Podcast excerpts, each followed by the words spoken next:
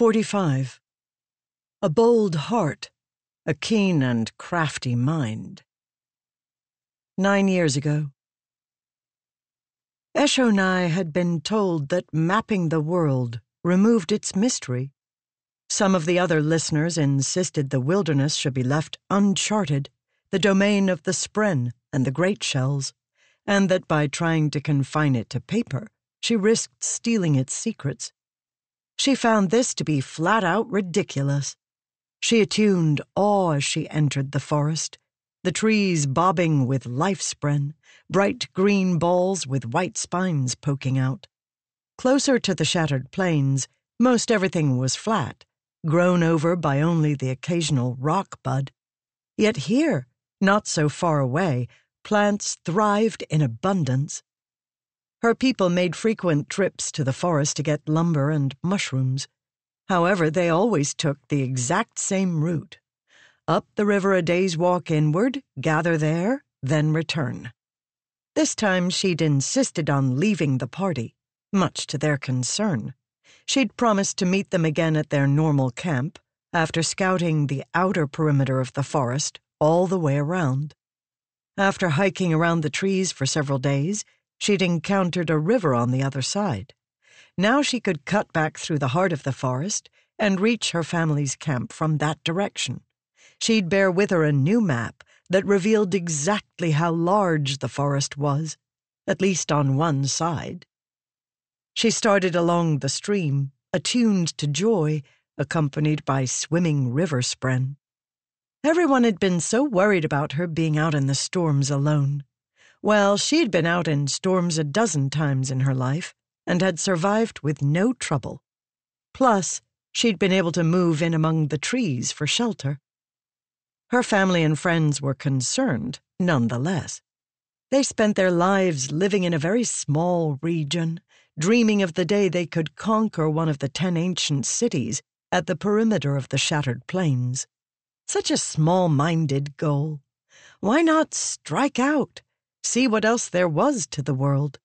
But no, only one possible goal existed win one of the cities, seek shelter behind crumbling walls, ignoring the barrier the woods provided. Eshonai considered it proof that nature was stronger than the creations of listeners. This forest had likely stood when the ancient cities had been new. Yet this forest still thrived, and those were ruins. You couldn't steal the secrets from something so strong just by exploring it. You could merely learn. She settled down near a rock and unrolled her map, made from precious paper. Her mother was one of the few among all the families who knew the song of making paper, and with her help, Eshonai had perfected the process. She used a pen and ink to sketch the path of the river as it entered the forest then dabbed the ink until it was dry before re rolling the map. Though she was confident, resolve attuned, the others' complaints had been particularly bothersome lately. We know where the forest is and how to reach it. Why map its size? What will that help? The river flows this direction. Everyone knows where to find it. Why bother putting it on paper? Too many of her family wanted to pretend the world was smaller than it was. Eshonai was convinced that was why they continued to squabble with the other listener families. If the world consisted only of the land around the ten cities, then fighting over that land made sense. But their ancestors hadn't fought one another. Their ancestors had turned their faces to the storm and marched away, abandoning their very gods in the name of freedom. Eshonai would use that freedom. Instead of sitting by the fire and complaining, she would experience the beauties cultivation offered, and she would ask the best question of them all What will I discover next? Eshonai continued walking, judging the river's course. She used her own methods of counting the distance, then rechecked her work by surveying sites from multiple angles. The river continued flowing for days once a storm passed. How? When all other water had drained away or been lapped up? Why did this river keep going? Where did it start? Rivers and their carapace covered spren excited her. Rivers were markers, guideposts, roadways. You could never get lost if you knew where the river was. She stopped for lunch near one of the bends and discovered a type of cremling that was green, like the trees. She'd never seen one that shade before. She'd have to tell Venli. Stealing nature's secrets, Eshonai said to Annoyance. What is a secret but a surprise to be discovered? Finishing her steamed haspers, she put out her fire and scattered the flame spren before continuing on her way. By her guess, it would take her a day and a half to reach her family. Then, if she left them again and rounded the other side of the forest, she'd have a finished picture of how it looked. There was so much to see, so much to know, so much to do, and she was going to discover it all. She was going to. What was that? She frowned halting in her tracks. The river wasn't strong now. It would likely slow to a trickle by tomorrow. Over its gurgling, she heard shouts in the distance. Had the others come to find her? She hurried forward, attuning excitement. Perhaps they were growing more willing to explore. It wasn't until she was almost to the sounds that she realized something was very wrong with them. They were flat, no hint of a rhythm, as if they were made by the dead. A moment later, she rounded a bend and found herself confronted by something more wondrous and more terrible than she'd ever dared imagine. Humans. Dull form dread, with the mind most lost, Venli quoted. The lowest and one not bright to find this form, one need banish the cost. It finds you and brings you to blight. She drew in a deep breath and sat back in their tent, proud. All 91 stanzas recited perfectly. Her mother, Jaxlim, nodded as she worked the loom. That was one of your better recitations, she said to Praise. A little more practice, and we can move to the next song. But I got it right. You mixed up the seventh and fifteenth stanzas, her mother said. The order doesn't matter. You also forgot the nineteenth. No, I didn't, Venli said, counting them in her head. Work form? Did I? You did, her mother said. But you needn't be embarrassed. You're doing fine. Fine? Venli had spent years memorizing the songs, while Eshonai barely did anything useful. Venli was better than fine. She was excellent. Except she'd forgotten an entire stanza. She looked at her mother, who was humming softly as she worked the loom. The nineteenth stanza isn't that important, Venli said. Nobody is going to forget how to become a worker and dull form. Why do we have a stanza about that? Nobody would willingly choose it. We need to remember the past, her mother said to the rhythm of the lost. We need to remember what we passed through to get here. We need to take care not to forget ourselves. Venli attuned annoyance, and then Jaxlim began to sing to the rhythms in a beautiful voice. There was something amazing about her mother's voice. It wasn't powerful or bold, but it was like a knife thin, sharp, almost liquid. It cut Venli to the soul, and awe replaced her annoyance. No, Venli wasn't perfect. Not yet. But her mother was. Jaxlim sang on, and Venli watched, transfixed, feeling ashamed of her earlier petulance. It was just so hard sometimes. Sitting in here day after day, memorizing while Eshonai played. The two of them were nearly adults, only a year off for Eshonai, and I, and a little more than two for Venli. They were supposed to be responsible. Her mother eventually trailed off after the tenth stanza. Thank you, Venli said, for singing something you've heard a thousand times. For reminding me, Venli said to praise, of what I am practicing to become. Her mother attuned joy and continued working. Venli strolled to the doorway of the tent and peered out, where family members worked at various activities like chopping wood and felling trees. Her people were the first rhythm family and had a noble heritage. They were thousands strong, but it had been many years since they'd controlled a city. They kept talking of winning one back soon, of how they'd strike out of the forest and attack before a storm, claiming their rightful seat. It was an excellent and worthy goal, yet Venli found herself dissatisfied as she watched warriors making arrows and sharpening ancient metal spears. Was this really what life amounted to? Fighting back and forth over the same ten cities? Surely there was more for them. Surely there was more for her. She had come to love the songs, but she wanted to use them, find the secrets they promised. Would Roshar create someone like Venli, only to have her sit in a hog's hide tent and memorize words until she could pass them on, then die? No. She had to have some kind of destiny, something grand. Eshonai thinks we should draw pictures to represent the verses of the songs, Venli said. Make stacks of papers full of pictures so we won't forget.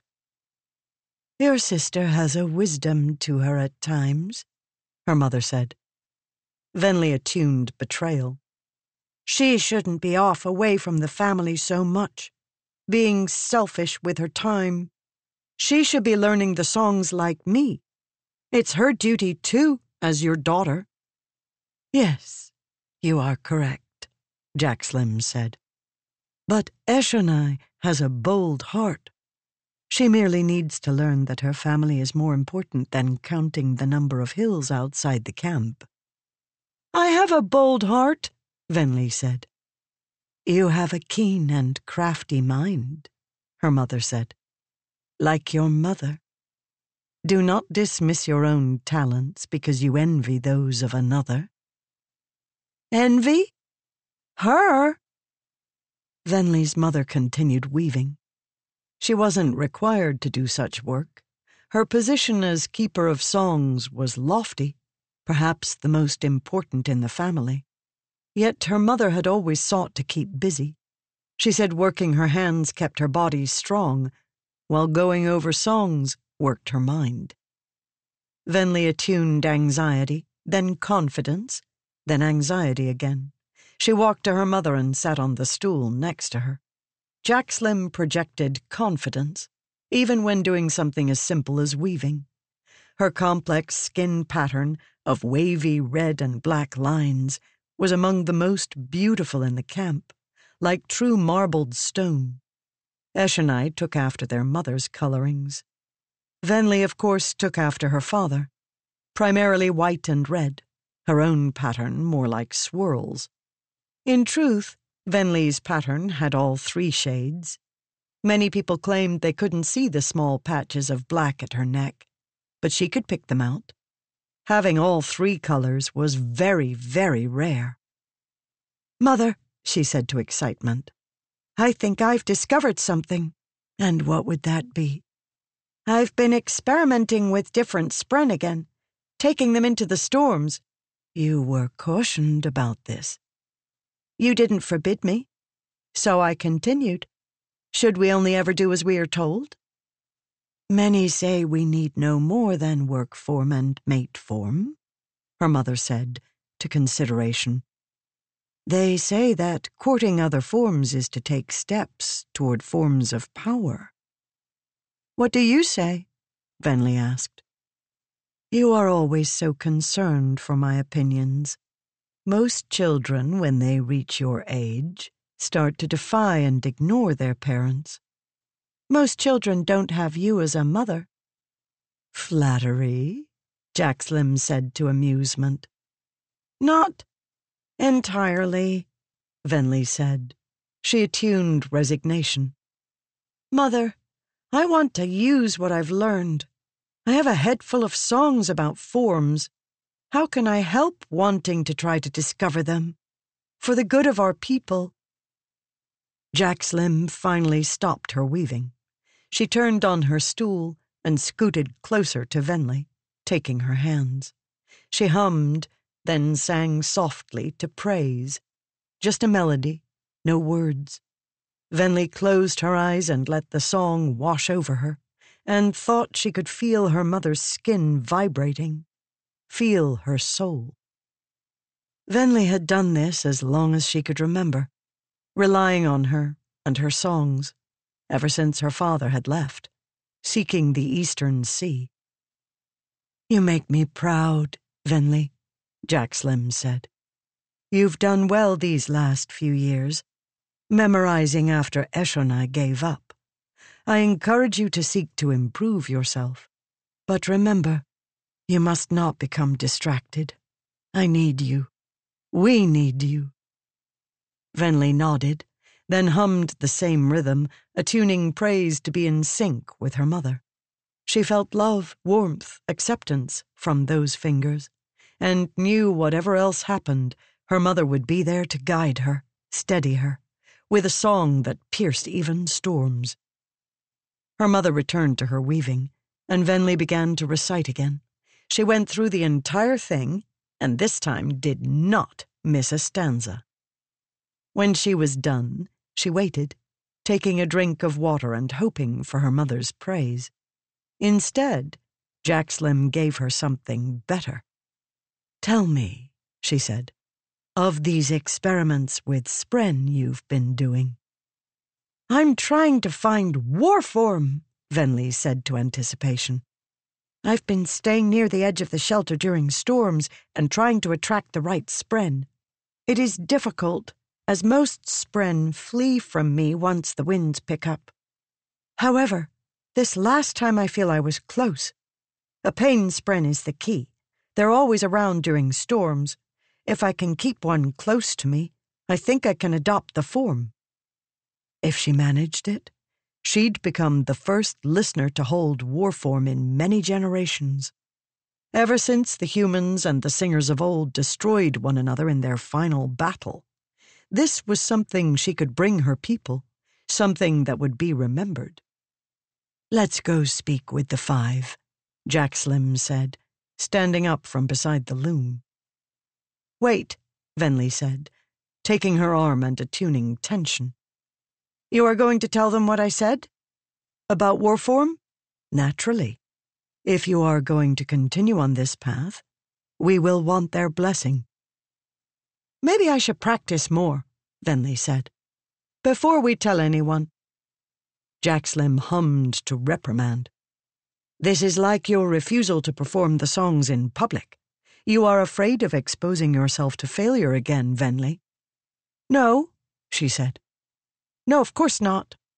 Mother, I just think this would be better if I knew for certain it worked.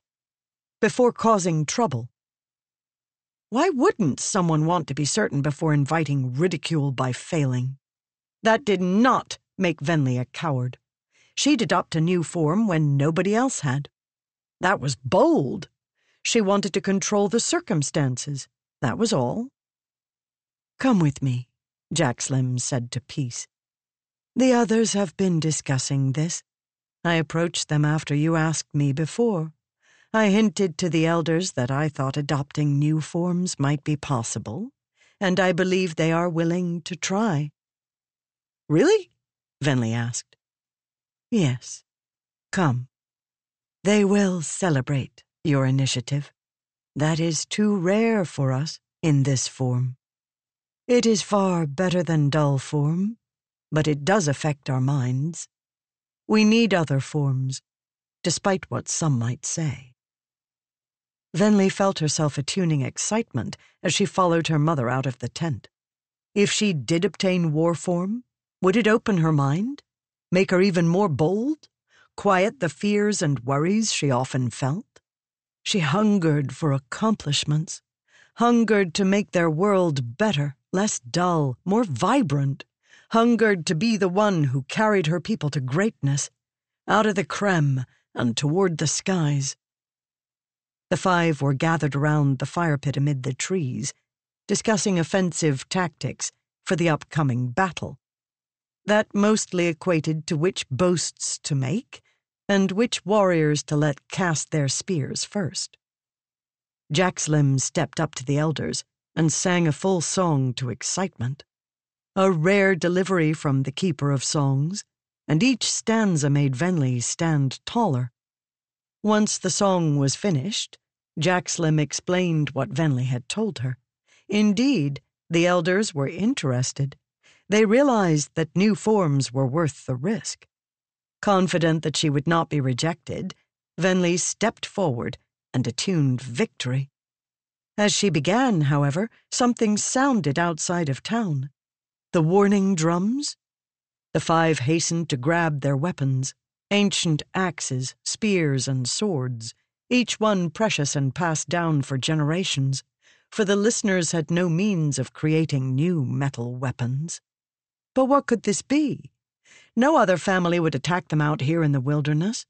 It hadn't happened in generations, since the Pure Song family had raided the Fourth Movement family in an attempt to steal their weapons. The Pure Songers had been thoroughly shunned for that action. Venli stayed back as the elders left. She didn't wish to be involved in a skirmish, if indeed that was happening. She was an apprentice keeper of songs and was far too valuable to risk in battle. Hopefully, whatever this was, it would be over soon, and she could return to basking in the respect of the elders. So it was that she was one of the last to hear about Eshonai's incredible discovery, among the last to learn that their world had forever been changed, and among the last to learn that her grand announcement had been utterly overshadowed by the actions of her reckless sister. 46. The Weight of the Tower. I approached this project with an equal mixture of trepidation and hope, and I know not which should rule. From Rhythm of War, page 1. Raboniel denied Navani's servants. The fused apparently thought it would be a hardship for Navani to live without them, so Navani allowed herself a small moment of pride when she stepped out of her rooms on the first full day of Urithiru's occupation. Her hair was clean and braided, her simple hava pressed and neat, her makeup done. Washing in cold water hadn't been pleasant, but the Fabrials weren't working, so it wasn't as if she could expect warm water, even if she had servants. Navani was led down to the library rooms in the basement of Urithiru. Raboniel sat at Navani's own desk, going through her notes. Upon arriving, Navani bowed precisely, just low enough to indicate obedience, but not low enough to imply subservience. The fused pushed back the chair and leaned an elbow on the desktop, then made a shooing motion with a hummed sound to dismiss the guards. What is your decision? the fused asked. I will organize my scholars, Ancient One, Navani said, and continue their research under your observation. The wiser choice, and the more dangerous one, Navani Kholin, Raboniel hummed a different tone. I do not find the schematics for your flying machine in these notes. Navani made a show of debating it, but she'd already considered this issue. The secrets of the flying platform would be impossible to keep. Too many of Navani's scholars knew them. Beyond that, many of the new style of conjoined fabrials, which allowed lateral motion while maintaining elevation, were already in use around the tower. Though fabrials didn't work, Raboniel's people could surely discern their operation. After a long debate with herself, she'd come to the conclusion that she needed to give up this secret. Her best hope in escaping the current predicament was to appear to be willing to work with Raboniel, while also stalling. I intentionally don't keep priority schematics anywhere but in my own head, Navani lied. Instead, I explain each piece I need built to my scholars as I need them. Given time, I can draw for you the mechanism that makes the machine work. Raboniel hummed to a rhythm, but Navani couldn't tell what it represented. However, Raboniel seemed skeptical as she stood and waved for Navani to sit down. She placed a reed in Navani's hands and folded her arms to wait. Well, fine. Navani began drawing with quick, efficient lines. She made a diagram of a conjoined fabrial, with a quick explanation of how it worked. Then she drew the expanded vision of hundreds of them embedded into the flying machine. Yes, Raboniel said, as Navani sketched the last portions. But how do you make it move laterally? Surely with this construction, you could raise a machine high in the air, but it would have to remain there, in one place. You don't expect me to believe that you have a ground machine moving in exact coordination to the one in the sky. You understand more about fabrials than I assumed, Lady of Wishes. Raboniel hummed a rhythm. I am a quick learner. She gestured to the notes on Navani's desk. In the past, my kind found it difficult to persuade Spren to manifest themselves in the physical realm as devices. It seems void Spren are not as naturally self sacrificing as those of honor or cultivation. Navani blinked as the implications of that sank in. Suddenly, a dozen loose threads in her mind tied together, forming a tapestry. An explanation. That was why the fabrials of the tower, the pumps, the climbing mechanisms, didn't have gemstones with captive spren. Storms! That was the answer to soul casting devices. Awe spren burst around her in a ring of blue smoke. Soulcasters didn't hold spren, because they were spren, manifesting in the physical realm like shard blades. Spren became metal on this side. Somehow the ancient Spren had been coaxed into manifesting as soul casters instead of blades. You didn't know, I see, Raboniel said, pulling a chair over for herself. Even sitting, she was a foot taller than Navani. She made such an odd image, a carapace armored figure as if prepared for war, picking through notes. Odd that you should have made so many advances that we never dreamed of in epochs past. Yet you've forgotten the far simpler method your ancestors used. We. we didn't have access to Spren who would talk to us, Navani explained. Viv's golden keys. This. I can't believe we didn't see it. The implications. Lateral movement, Raboniel asked. Feeling almost in a daze, Navani sketched out the answer. We learned to isolate planes for conjoined fabrials, she explained. You have to use this construction of aluminum wires rigged to touch the gemstone. That maintains vertical position, but allows the gemstone to be moved horizontally. Fascinating, Raboniel said. Raukalest, you call it aluminum in your language, interfering with the connection. That's quite ingenious. It must have taken a great deal of testing to get the correct configuration. Over a year's worth, Navani admitted. After the initial possibility was theorized, we have a problem that we can't move vertically and laterally at the same time. The fabrials that move us upward and downward are finicky, and we've been touching aluminum to them only after locking them into place. That's inconvenient. Yes, Navani said. But we found a system where we stop, then do our vertical motions. It can be a pain, since span reeds are very difficult to make work in moving vehicles. It seems there should be a way to use this knowledge to make span reeds that can be used while moving, Raboniel said, inspecting Navani's sketch. That was my thought as well, Navani said. I put a small team on it, but we've been mostly occupied by other matters. Your weapons against our radiance still confuse me. Raboniel hummed to a quick and dismissive rhythm. Ancient technology, barely functional, she said. We can suck the stormlight from a radiant, yes, so long as they remain hanging there impaled by one of our weapons.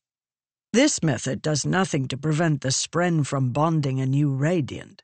I should like it if your spren were easier to capture in gemstones. I'll pass the request along, Navani said. Raboniel hummed to a different rhythm, then smiled. It was difficult not to see the expression as predatory on her marbled face, with its lean danger. Yet there was also something tempting about the efficiency of this interaction. A few minutes of exchange, and Navani knew secrets she'd been trying to crack for decades. This is how we end the war, Navani, Raboniel said, standing. With information shared. And this ends the war how? By showing everyone that our lives will all be improved by working together. With the singers ruling, of course, Raboniel said. You are obviously a keen scholar, Navani Kholin. If you could improve the lives of your people manyfold, is that not worth abandoning self governance? Look what we've done in mere minutes by sharing our knowledge. Shared only because of your threats, Navani thought, careful not to show that on her face. This wasn't some free exchange. It doesn't matter what you tell me, Raboniel. You can reveal any secret you desire, because I'm in your power. You can just kill me once you have everything you want. She smiled at Raboniel, however. I would like to check on my scholars, Lady of Wishes, to see how they're being treated and find out the extent of our losses. That made one point clear, Navani hoped. Some of her friends had been murdered. She was not simply going to forget about that. Raboniel hummed, gesturing for Navani to join her. This was going to require a delicate balance, with both of them trying to play one another. Navani had to be explicitly careful not to let herself be taken in by Raboniel. That was one advantage Navani had over her scholars. She might never be worthy to join them, but she did have more experience with the real world of politics. Raboniel and Navani entered the second of the two library rooms, the one with more desks and chairs. Navani's best Ardents and scholars alike sat on the floor, heads bowed. They'd plainly been made to sleep here, judging by the spread out blankets. A few looked up to see her, and she noted with relief that Rushu and Falalar were both unharmed. She did a quick count, immediately picking out the notable exceptions. She stepped over to Falalar, squatting down and asking, Neshan? Inabar? Killed. Brightness, he said softly. They were in the crystal pillar room, along with both of Neshan's wards, Ardent Vevanara, and a handful of unfortunate soldiers. Navani winced. Pass the word, she whispered. For the time being, we are going to cooperate with the occupation. She stopped by Rushu next. I'm glad you are well, the Ardent, who had obviously been crying, nodded. I was on my way down here to gather some scribes to help catalogue the destruction up in that room when this happened. Brightness, do you think it's related? In the chaos, Navani had nearly forgotten the strange explosion. Did you by chance find any infused spheres in the wreckage? Specifically, a strange void light one? No brightness, Rushu said. You saw the place. It was in shambles. But I did darken it to see if anything glowed, and saw nothing. Not a hint of stormlight, or even void light.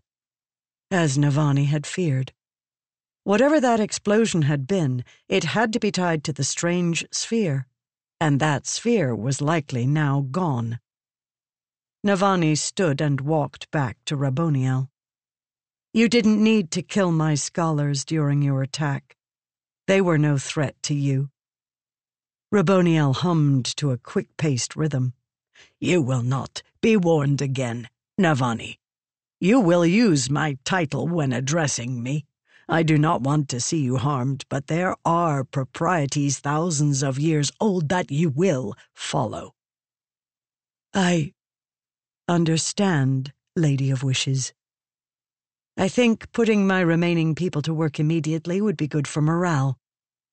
What would you like us to do? To ease the transition, Raboniel said. Have them continue whatever they were doing before my arrival. Many were working on fabrials, which will no longer function. Have them do design sketches, then, Raboniel said, and write about the experiments they'd done before the occupation. I can see that their new theories get tested. Did that mean there was a way to get fabrials working in the tower? As you wish. Then she got to work on the real problem, planning how she was going to get them out of this mess. Kaladin was awakened by rain. He blinked, feeling mist on his face and seeing a jagged sky lit by spears of lightning frozen in place, not fading, just hanging there, framed by black clouds in a constant boil. He stared at the strange sight, then rolled to his side, half submerged in a puddle of frigid water. Was this Hearthstone? The war camps? No. Neither? He groaned, forcing himself to his feet. He didn't appear to be wounded, but his head was pounding. No weapons. He felt naked without a spear. Gusts of rain blew around him, the falling water moving in sheets, and he swore he could see the outlines of figures in the rainfall, as if it were making momentary shapes as it fell. The landscape was dark, evoking distant crags. He started through the water, surprised to see no spren around, not even rain spren. He thought he saw light atop a hill, so he started up the incline, careful not to lose his footing on the slick rock. A part of him wondered why he could see. The frozen, jagged lightning bolts didn't give off much illumination. Hadn't he been in a place like this once, with omnipresent light but a black sky? He stopped and stared upward, rain scouring his face. This was all all wrong. This wasn't real, was it? Motion. Kaladin spun. A short figure moved down the hill toward him, emerging from the darkness. It seemed composed entirely of swirling gray mist with no features, though it wielded a spear. Kaladin caught the weapon with a quick turn of his hand, then twisted and pushed back in a classic disarming move. This phantom attacker wasn't terribly skilled, and Kaladin easily stole the weapon. Instinct took command, and he spun the spear and rammed it through the figure's neck. As the short figure dropped, two more appeared as if from nothing, both wielding spears of their own. Kaladin blocked one strike and threw the attacker off with a calculated shove, then spun and dropped the other with a sweep to the legs. He stabbed that figure with a quick thrust to the neck, then easily rammed his spear into the stomach of the other one as it stood up. Blood ran down the spear's shaft onto Kaladin's fingers. He yanked the spear free as the smoky figure dropped. It felt good to hold a spear, to be able to fight without worries, without anything weighing him down other than the rainwater on his uniform. Fighting used to be simple before. Before. The swirling mist evaporated off the fallen figures, and he found three young messenger boys in Amaram's colors, killed by Kaladin's spear. Three corpses, including his brother. No! Kaladin screamed, ragged and hateful. How dare you show me this? It didn't happen that way. I was there. He turned away from the corpses, looking toward the sky. I didn't kill him. I just failed him. I. I just. He stumbled away from the dead boys and dropped his spear, hands to his head. He felt the scars on his forehead. They seemed deeper, like chasms cutting through his skull. Shesh. Dangerous. Thunder rumbled overhead, and he stumbled downhill, unable to banish the sight of Tien dead and bleeding on the hillside. What kind of terrible vision was this? You saved us so we could die, a voice said from the darkness. He knew that voice. Kaladin spun, splashing in the rainwater, searching for the source. He was on the shattered plains now. In the rain, he saw the suggestions of people figures made by the falling drops, but somehow empty. The figures began attacking each other, and he heard the thunder of war men shouting, weapons clashing, boots on stone. It surrounded him, overwhelmed him, until, in a flash, he emerged into an enormous battle, the suggested shapes becoming real. Men in blue fighting against other men in blue. Stop fighting! Kaladin shouted at them. You're killing your own! They're all our soldiers! They didn't seem to hear him. Blood flowed beneath his feet instead of rainwater, sprays and gushes melding as spearmen climbed eagerly over the bodies of the fallen to continue killing one another. Kaladin grabbed one spearman and pushed him away from another, then seized a third and pulled him back, only to find that it was Lopen. Lopen, Kaladin said, listen to me. Stop fighting. Lopen bared his teeth in a terrible grin, then knocked Kaladin aside before launching himself at yet another figure, Rock, who had stumbled on a corpse. Lopen killed him with a spear through the gut, but then Teft killed Lopen from behind. Bisig stabbed Teft, and Kaladin didn't see who brought him down. He was too horrified. Sigzil dropped nearby with a hole in his side, and Kaladin caught him. Why? Sigzil asked, blood dribbling from his lips. Why didn't you let us sleep? This isn't real. This can't be real. You should have let us die on the shattered plains. I wanted to protect you, Kaladin shouted. I had to protect you. You cursed us. Kaladin dropped the dying body and stumbled away. He ducked his head, his mind cloudy, and started running. A part of him knew this horror wasn't real, but he could still hear the screaming, accusing him. Why did you do this, Kaladin? Why have you killed us? He pressed his hands to his ears, so intent on escaping the carnage that he nearly ran straight into a chasm. He pulled up, teetering on the edge. He stumbled, then looked to his left. The war camps were there, up a short slope. He'd been here. He remembered this place, this storm, lightly raining, this chasm, where he'd nearly died. You saved us, a voice said, so we could suffer. Moash. He stood on the edge of the chasm near Kaladin. The man turned, and Kaladin saw his eyes, black pits. People think you were merciful to us, but we both know the truth, don't we? You did it for you, not us. If you were truly merciful, you'd have given us easy deaths. No, Kaladin said. No! The void awaits, Kal, Moash said. The emptiness. It lets you do anything, even kill a king without regret. One step. You'll never have to feel pain again. Moash took a step and dropped into the chasm. Kaladin fell to his knees on the edge, rain streaming around him. He stared down in horror, then started awake someplace cold. Immediately a hundred pains coursed through his joints and muscles, each demanding his attention like a screaming child. He groaned and opened his eyes, but there was only darkness. I'm in the tower, he thought, remembering the events of the previous day. Storms. The place is controlled by the fused. I barely got away. The nightmares seemed to be getting worse, or they'd always been this bad, but he didn't remember. He lay there, breathing deeply, sweating as if from exertion, and remembered the sight of his friends dying, remembered Moash stepping into that darkness and vanishing. Sleeping was supposed to refresh you, but Kaladin felt more tired than when he'd collapsed. He groaned and put his back to the wall, forcing himself to sit up. Then he felt around in a sudden panic. In his addled state, a part of him thought for sure he'd find Teft dead on the floor.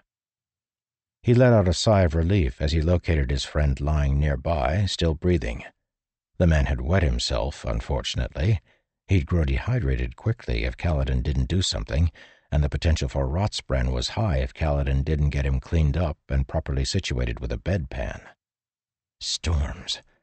The weight of what Kaladin had done hung above him, nearly as oppressive as the weight of the tower.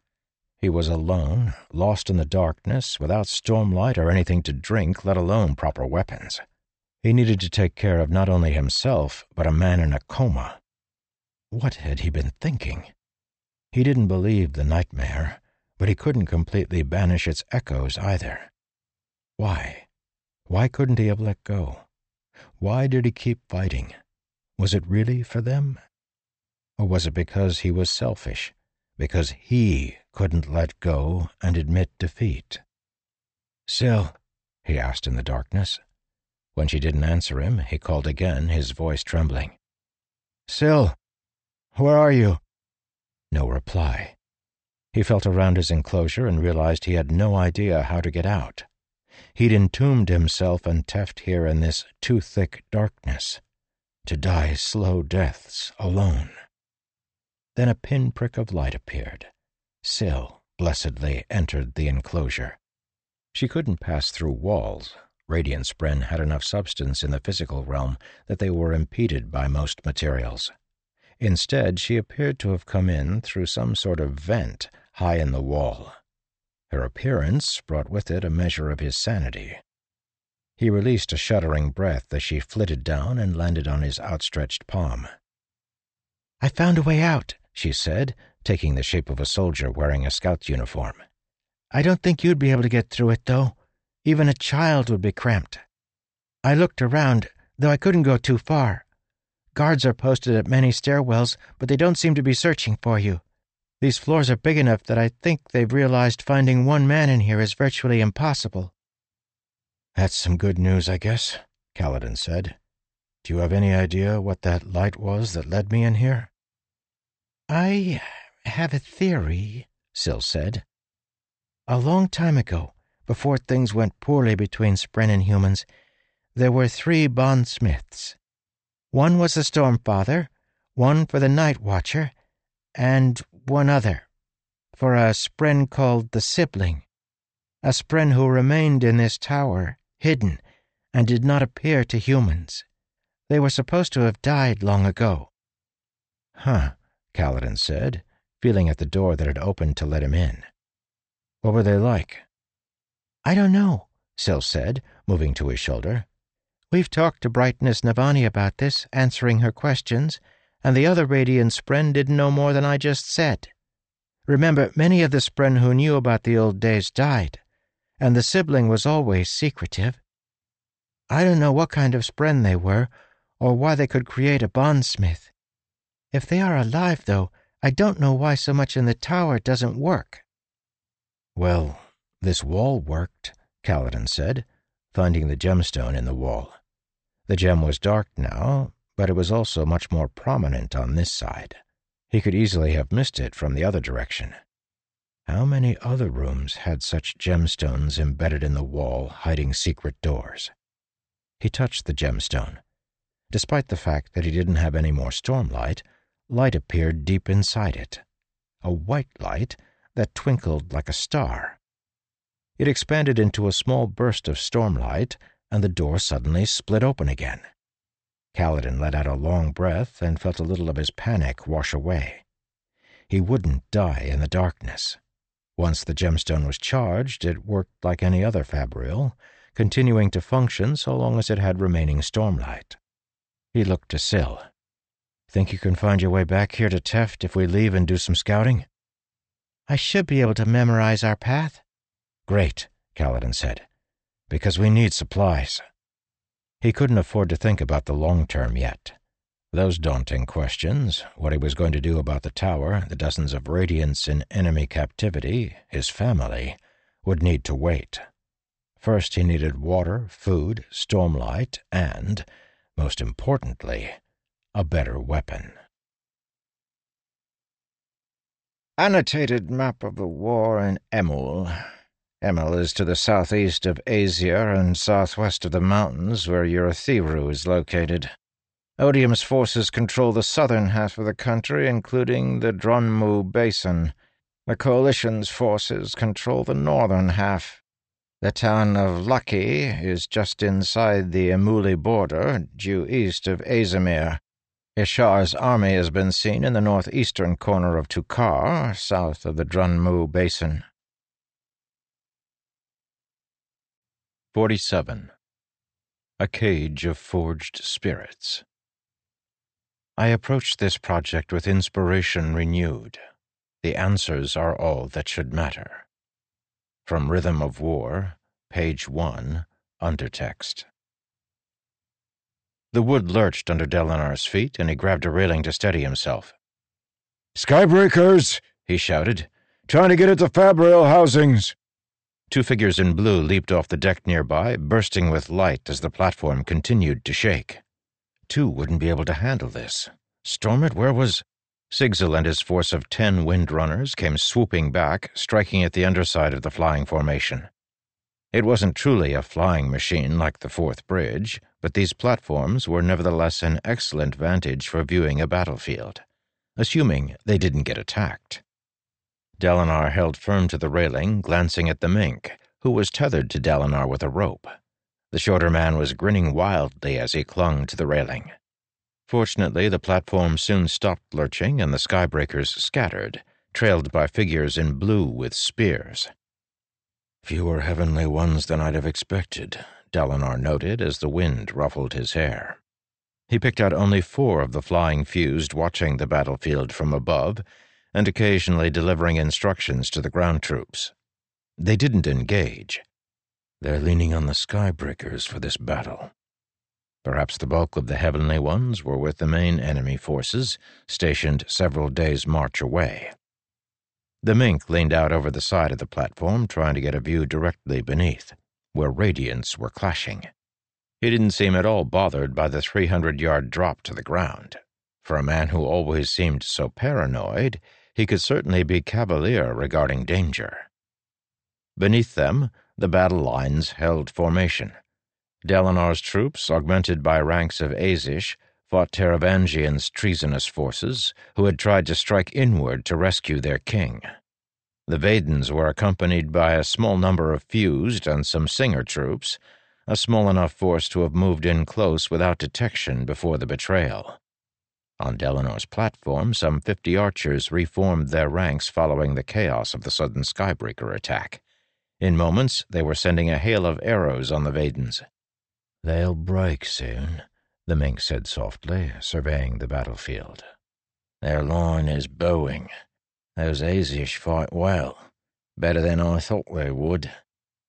They have excellent discipline, Dalinar agreed. They simply needed proper direction. Any given Azish soldier was no match for an Alethi, but after witnessing their discipline this last year, Dalinar was grateful he'd never had to face their infantry in battle. The vast blocks of Azish pikes were less mobile than the Alethi equivalent, but were impeccably coordinated. They were a tremendous addition to an Alethi system, which had far more flexibility and a variety of specialized troops.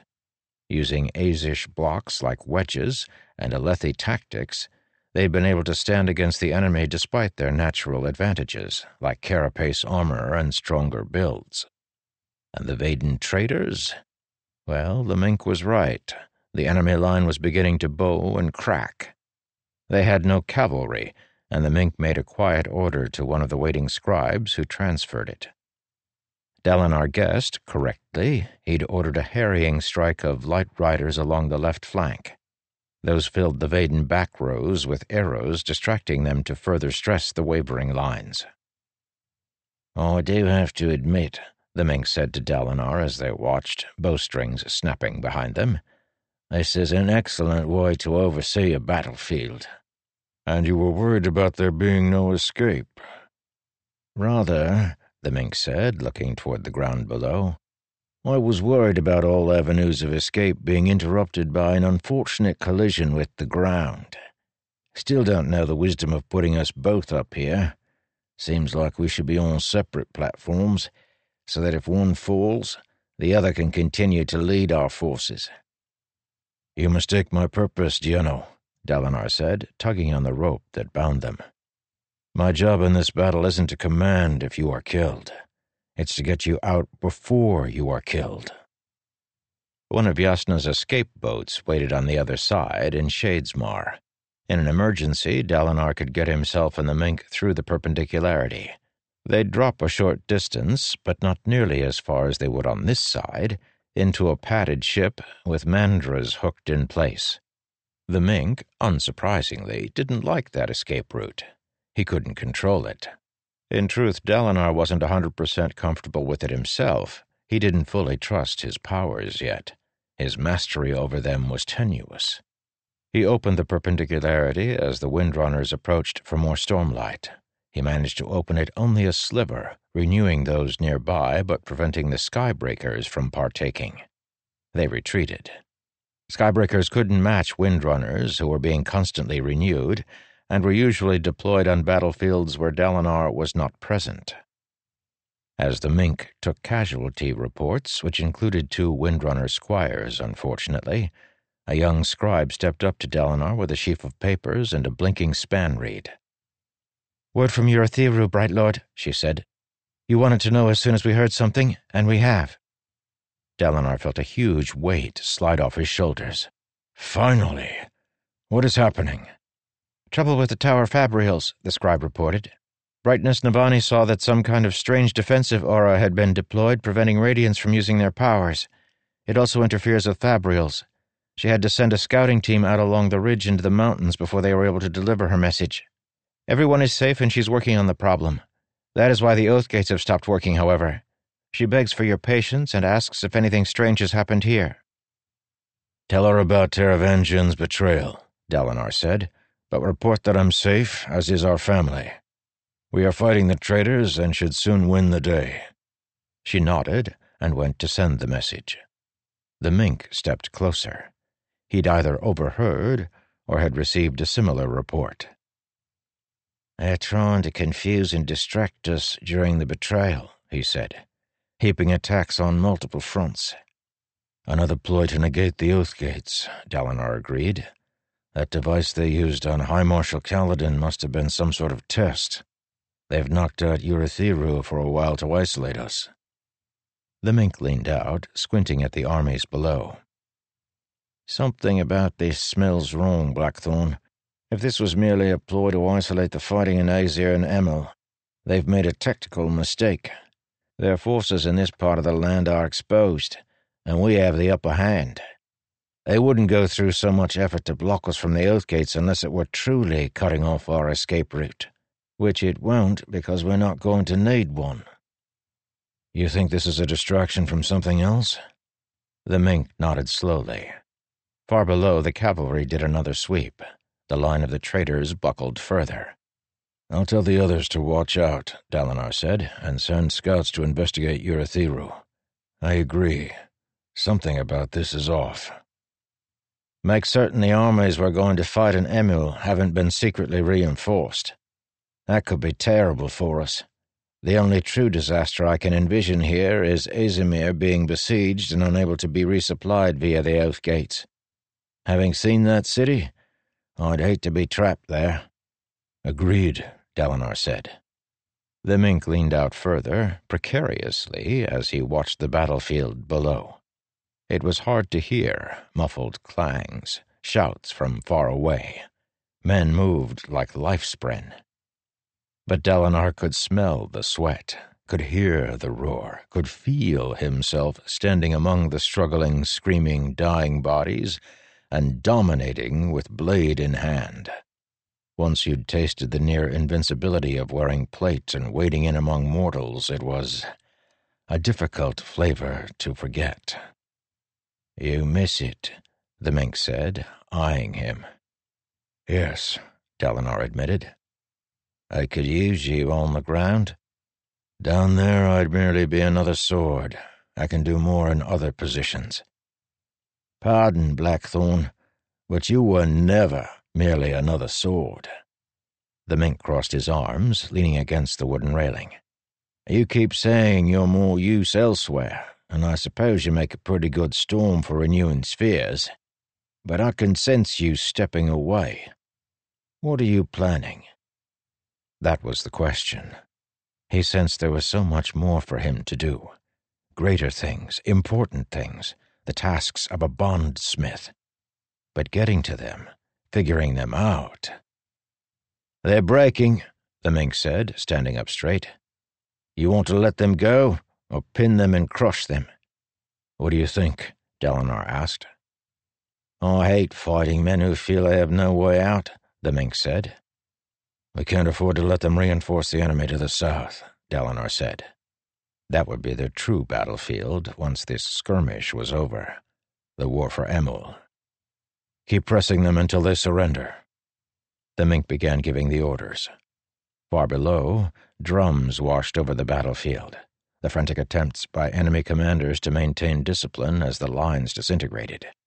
He could almost hear their shouted, panic tinged cries, desperation in the air. The mink is right, Dalinar thought. They made a real effort here to strike at us, but something is wrong. We're missing a piece of the enemy's plan. As he was watching, a nondescript soldier stepped up beside him.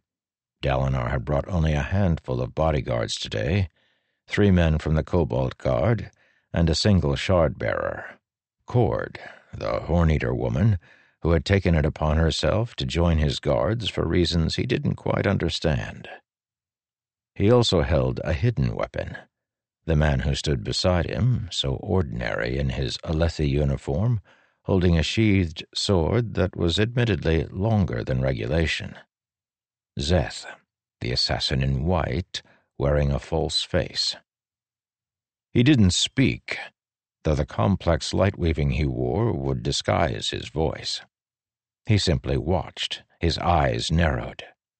What did he see in this battlefield? What had caught his attention? Szeth suddenly grabbed Dalinar by the front of his uniform and towed him to the side. Dalinar barely had time to shout in surprise as a glowing figure rose up beside the archer platform, radiant with stormlight and bearing a silvery blade. Szeth stepped between Dalinar and the Skybreaker, hand going to his sword, but Dalinar caught him by the arm, preventing him from drawing it. Once that weapon came out, dangerous things happened. They would want to be absolutely certain it was needed before unleashing it. The figure was familiar to Dalinar dark brown skin with a birthmark on his cheek. Nalan, called Nale, herald and leader of the Skybreakers. He had shaved his head recently and held out his blade in a defiant, perhaps challenging posture as he addressed Dalinar. Bondsmith, Nale said, your war is unjust. You must submit to the laws of the. An arrow slammed into his face, dead center, interrupting him. Dalinar glanced back, then stopped Cord, who was drawing her shard bow again. Wait. I'd hear him. Nale, with a suffering expression, pulled the arrow free and dropped it, letting his stormlight heal him. Could this man be killed? Ash said the enemy had somehow killed Jezrien, but before, when heralds died, their souls had returned to damnation to await torture. Nale didn't continue his diatribe. He lightly stepped up onto the railing of the platform, then dropped to the deck. He tossed his blade away, letting it vanish to mist in midair. How are you a bondsmith? Nale asked Dalinar. You should not exist, Blackthorn. Your cause is not righteous. You should be denied the true surges of honor. Perhaps it is a sign that you are wrong, Nalan, Dalinar said. Perhaps our cause is righteous. No, Nale said. Other Radiants can lie to themselves and their spren. So called honor spren prove that morality is shaped by their perceptions. You should be different. Honor should not allow this bonding. Honor is dead, Dalinar said. And yet, Nale said, honor still should prevent this. Prevent you. He looked Dalinar up and down. No shard blade. Fair enough. He launched forward, reaching for Dalinar. Szeth was upon him in a moment, but hesitated to draw his strange blade. Nale moved with a sky eel's grace, twisting Szeth about and slamming him to the deck of the wooden platform. The herald slapped aside Szeth's sheathed sword, punching him in the crook of the elbow and making him drop his weapon. Nale casually reached up and caught the arrow launched from Cord's shard bow mere feet away. An inhuman feat. Dalinar pressed his hands together, reaching beyond reality for the perpendicularity. Nale leaped over Szeth toward Dalinar as the others on the platform shouted, trying to react to the attack. No, the Stormfather said to Dalinar. Touch him. Dalinar hesitated, the power of the perpendicularity at his fingertips, then reached out and pressed his hand to Nale's chest as the herald reached for him. Flash! Dalinar saw Nale stepping away from a discarded blade rammed into the stone. Flash! Nale cradling a child in one arm, his blade out as dark forces crawled across a ridge nearby. Flash! Nale standing with a group of scholars and unrolling a large writ filled with writing. The law cannot be moral, Nale said to them, but you can be moral as you create laws. Ever must you protect the weakest, those most likely to be taken advantage of. Institute a right of movement so that a family who feels their lord is unrighteous can leave this area. Then tie a lord's authority to the people who follow him. Flash. Nale kneeling before a high spren. Flash. Nale fighting on a battlefield. Flash. Another fight. Flash. Another fight. The visions came faster and faster. Dalinar could no longer distinguish one from another until flash. Nale clasping hands with a bearded Alethi man, regal and wise. Dalinar knew this was Yseraza, though he couldn't say how. I will take this charge, Nale said softly, with honor. Do not consider it an honor, Yseraza said. A duty, yes, but not an honor. I understand, though I had not expected you would come to an enemy with this offer. An enemy, yes, Yseraza said but an enemy who was correct all along, making me the villain, not you. We will fix what we've broken. Ishar and I agreed. There is no person we would welcome more eagerly into this pact than you. You are the single most honorable man I have ever had the privilege of opposing. I wish that were true, Nale said, but I will serve as best I can. The vision faded, and Nale lurched away from Dalinar, gasping, his eyes wide. He left a line of light stretching between him and Dalinar. Bondsmith, the Stormfather said in Dalinar's mind. You forged a brief connection with him. What did you see? His past, I think, Dalinar whispered. And now. Nale scratched at his head, and Dalinar saw a skeletal figure overlapping him, like the echo of light that followed Szeth, only worn, dim. Dalinar stepped forward, walking among his stunned bodyguards, noting eight lines of light extending from Nale into the distance. I see the Oath Pact, I think, Dalinar said. The thing that bound them together and made them capable of holding the enemy in damnation. A cage, forged of their spirits, the Stormfather said in his mind. It was broken. Even before Jezrien's death, they shattered it by what they did long ago. No. Only one line of it is completely broken. The rest are here, but weak, impotent. Dalinar pointed to one line, bright and powerful. Except one still vibrant.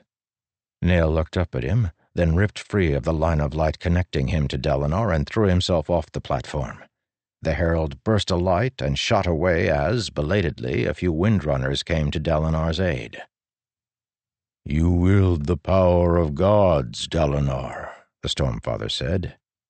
I once thought I knew the extent of your abilities. I have abandoned that ignorant supposition.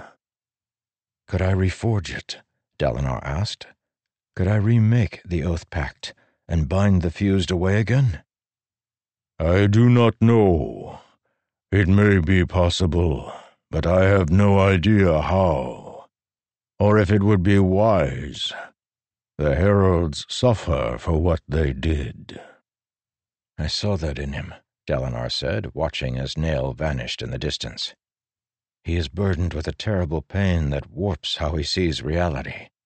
An insanity unlike the ones that afflict ordinary men. An insanity that has to do with his worn soul. Szeth recovered his sword, seeming ashamed he'd been so easily bested.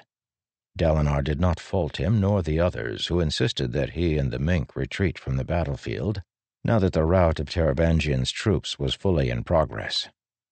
Dalinar let the Windrunners spirit him away. All the while, he was lost in thought. He needed to understand his powers. His duty was no longer to stand with a sword held high, shouting orders on the battlefield. He instead needed to find a way to use his abilities to solve this war, reforge the Oath Pact, or, barring that, find another solution, one that included binding odium once and for all. 48. Scent of death, scent of life. Nine years ago. There was more than one way to explore. It turned out you could do it from the center of your own tent, if a group of living relics walked out of the forest and came to visit. The humans thrilled Eshonai. They hadn't been destroyed after all, and their ways were so strange. They spoke without rhythm and couldn't hear the songs of Roshar. They made carapace out of metal and tied it to themselves. Though she first assumed they had lost their forms, she soon realized that they had only a single form and could never change. They had to deal with the passions of mate form all the time. More intriguing, they brought with them a tribe of dull-formed creatures who also had no songs. They had skin patterns like the listeners, but didn't talk, let alone sing. Eshonai found them fascinating and disturbing. Where had the humans found such strange individuals? The humans made camp across the river in the forest, and at first, the five let only a few listeners come to meet them. They worried about frightening away the strange humans if the entire family came to bother them. Eshonai thought this foolish. The humans wouldn't grow frightened. They knew ancient things methods of forging metal and of writing sounds on paper, things that the listeners had forgotten during the long sleep, the time they'd spent wearing dull form, memorizing songs by sheer force of will. Eshonai, Clade, and a few others joined a few human scholars, trying to decipher one another's tongues. Preserved in the songs, fortunately, were human phrases. Perhaps her past with the songs was what helped Eshonai learn faster than the others. Or maybe it was her stubbornness. She spent evenings sitting with the humans, making them repeat sounds over and over late into the night by the light of their brilliant, glowing gemstones. That was another thing. Human gemstones glowed far more brightly than listener ones. It had to do with the way the gemstones were cut and shaped. Each day with the humans taught her something new. Once the language barrier began to fall, the humans asked if they could be taken out onto the shattered plains. So it was that Eshonai led the way, though she kept them far from the ten ancient cities and the other listener families, for now. Using one of Eshonai's maps, they approached from the north and walked along the chasms until they reached an ancient listener bridge. The rift in the stone smelled of wet, rotting plants, pungent, but not unpleasant. Where plants rotted, others often soon grew, and the scent of death was the same as the scent of life. The humans followed gingerly across the bridge of wood and rope, the guards going first, wearing their buffed metal carapace breastplates and caps. They seemed to expect the bridge to collapse at any moment. Once across, Eshonai stepped up onto a boulder and took a deep breath, feeling the winds. Overhead, a few windspren swirled in the sky. Once the guards had crossed, some of the others started over as well. Everyone had wanted to come see the plains where the monsters of the chasms lived. One of the attendants was a curious woman who was the surgeon's assistant. She climbed up onto the rock beside Eshonai, though her clothing, which enveloped her from neck to ankles and covered up her left hand for some reason, wasn't particularly good for exploring. It was nice to see that there were some things that the listeners had figured out that the humans hadn't. What do you see? She asked Eshonai in the human tongue. When you look at the spren. Eshonai hummed to consideration. What did she mean? I see spren, Eshonai said, speaking slowly and deliberately, as her accent was sometimes bad. Yes, what do they look like? Long, white Lines, Eshonai said, pointing at the windspren. Holes, small holes, is there a word? Pinpricks, perhaps. Pinpricks in sky, Eshonai said, and tails, long, very long. Curious, the woman said. She wore a lot of rings on her right hand, though Eshonai couldn't tell why. It seemed like they would get caught on things. It is different. Different? Eshonai said. We see different? Yes, the woman said. You seem to see the reality of the spren, or closer to it. Tell me, we have stories among the humans of wind spren that act like people, taking different shapes, playing tricks. Have you ever seen one like that? Eshonai went over the words in her mind. She thought she understood some of it, spren, like people, act like people. Yes, I have seen this, she said. Excellent. And windspren that talk, that call you by name? Have you met any like this? What? Eshonai said, attuning amusement. Spren talking? No, it seems not real, fake, but a story? Fanciful is perhaps the word you want. Fanciful, Eshonai said, examining the sounds in her mind. Yes, there was more than one way to explore. The king and his brother finally crossed onto the plateau. King was not a new word to her, as it was mentioned in the songs. There had been debate among the listeners whether they should have a monarch. It seemed to Eshonai that until they managed to stop squabbling and become a single unified people, the discussion was silly. The king's brother was a brutish man who seemed like a slightly different breed from everyone else. He was the first she'd met, along with a group of human scouts back in the forest. This human wasn't simply larger than most of the others. He walked with a different step. His face was harder, if a human could ever be said to have a form, this man was war form.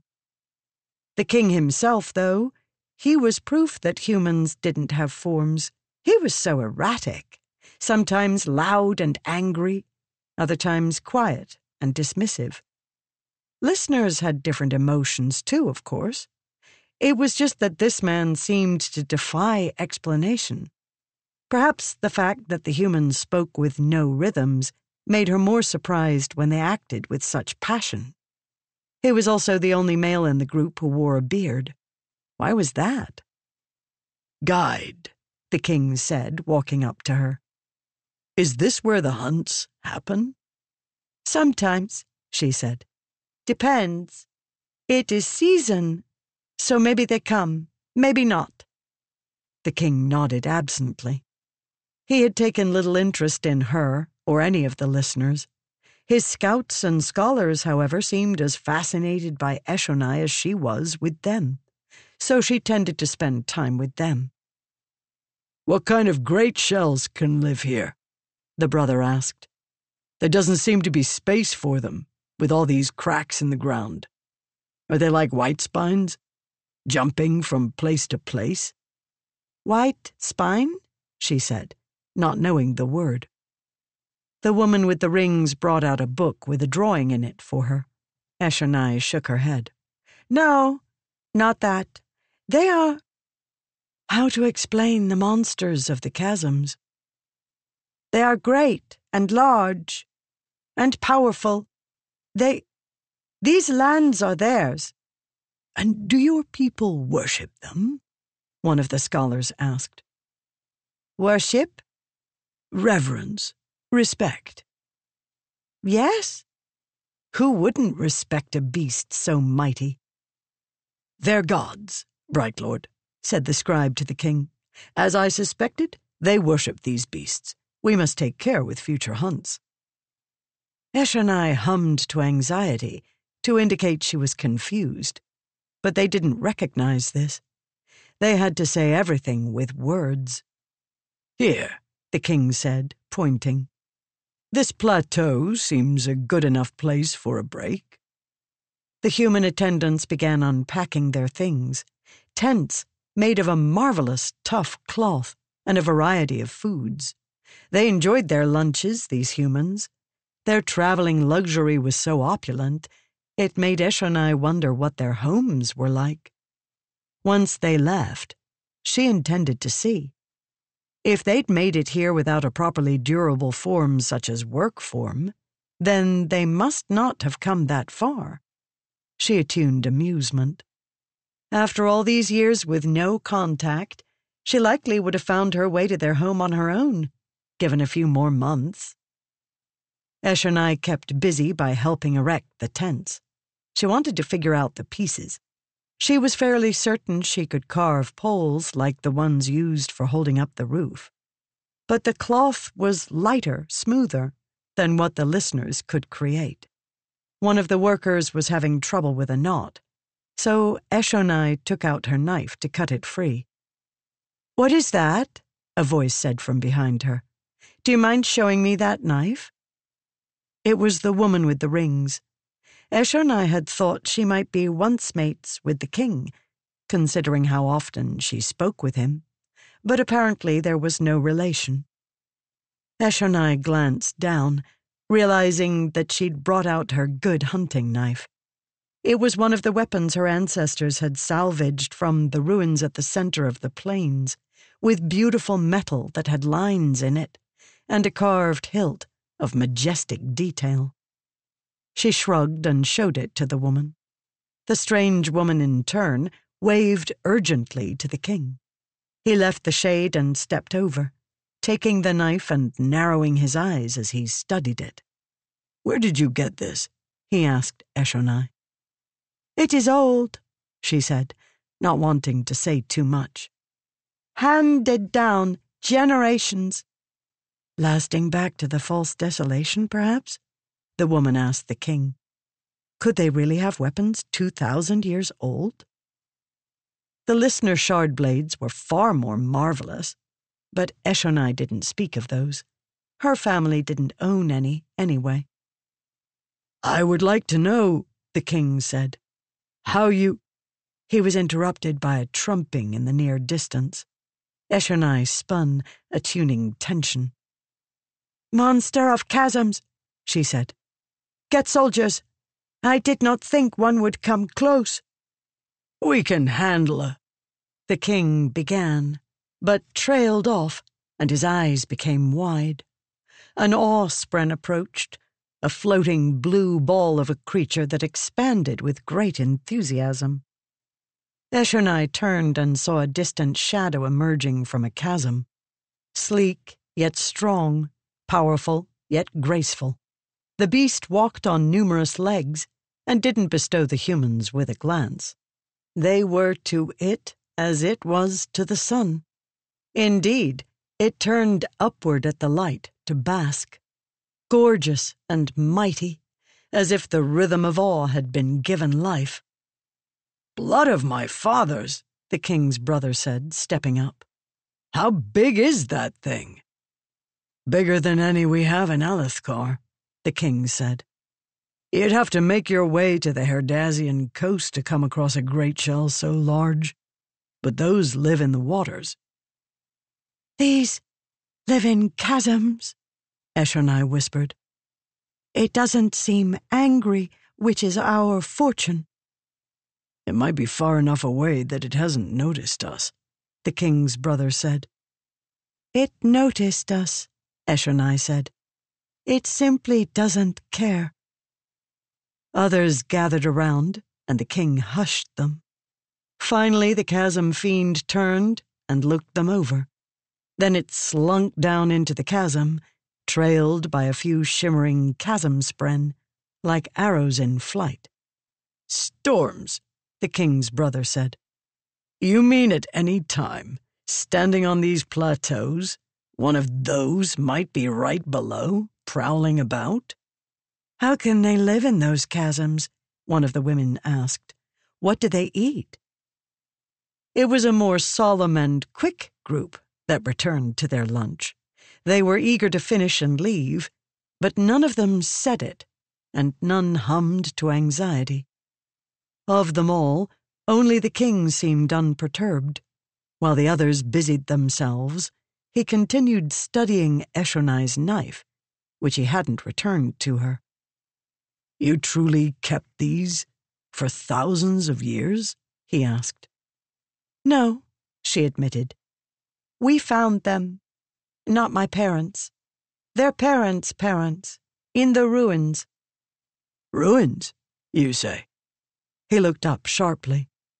What ruins? Those cities the other guide mentioned? Eshonai cursed Clade softly for having mentioned the ten cities. Deciding not to clarify that she meant the ruins at the center of the plains, she attuned anxiety. The way he inspected her made her feel like she was a map that had been drawn wrong. My people built cities, she said. Old parents of my people. You don't say, he said. Very curious. You remember those days then? You have records of them? We have songs, she said. Many songs. Important songs. They talk of the forms we bore, the wars we fought. How we left the. I don't know the word. The ones of old, who ruled us. When the Neshua Kadal were fighting with Spren as companions and had. had things they could do. Radiance, he said, his voice growing softer. Your people have stories about the Knights Radiant? Yes, maybe, she said. I can't words yet of this. Curious, curious. As she'd expected, the humans decided to return to the forest soon after their meal. They were frightened, all but the king. He spent the entire trip asking about the songs. She had plainly been mistaken when she'd assumed he didn't care much about the listeners.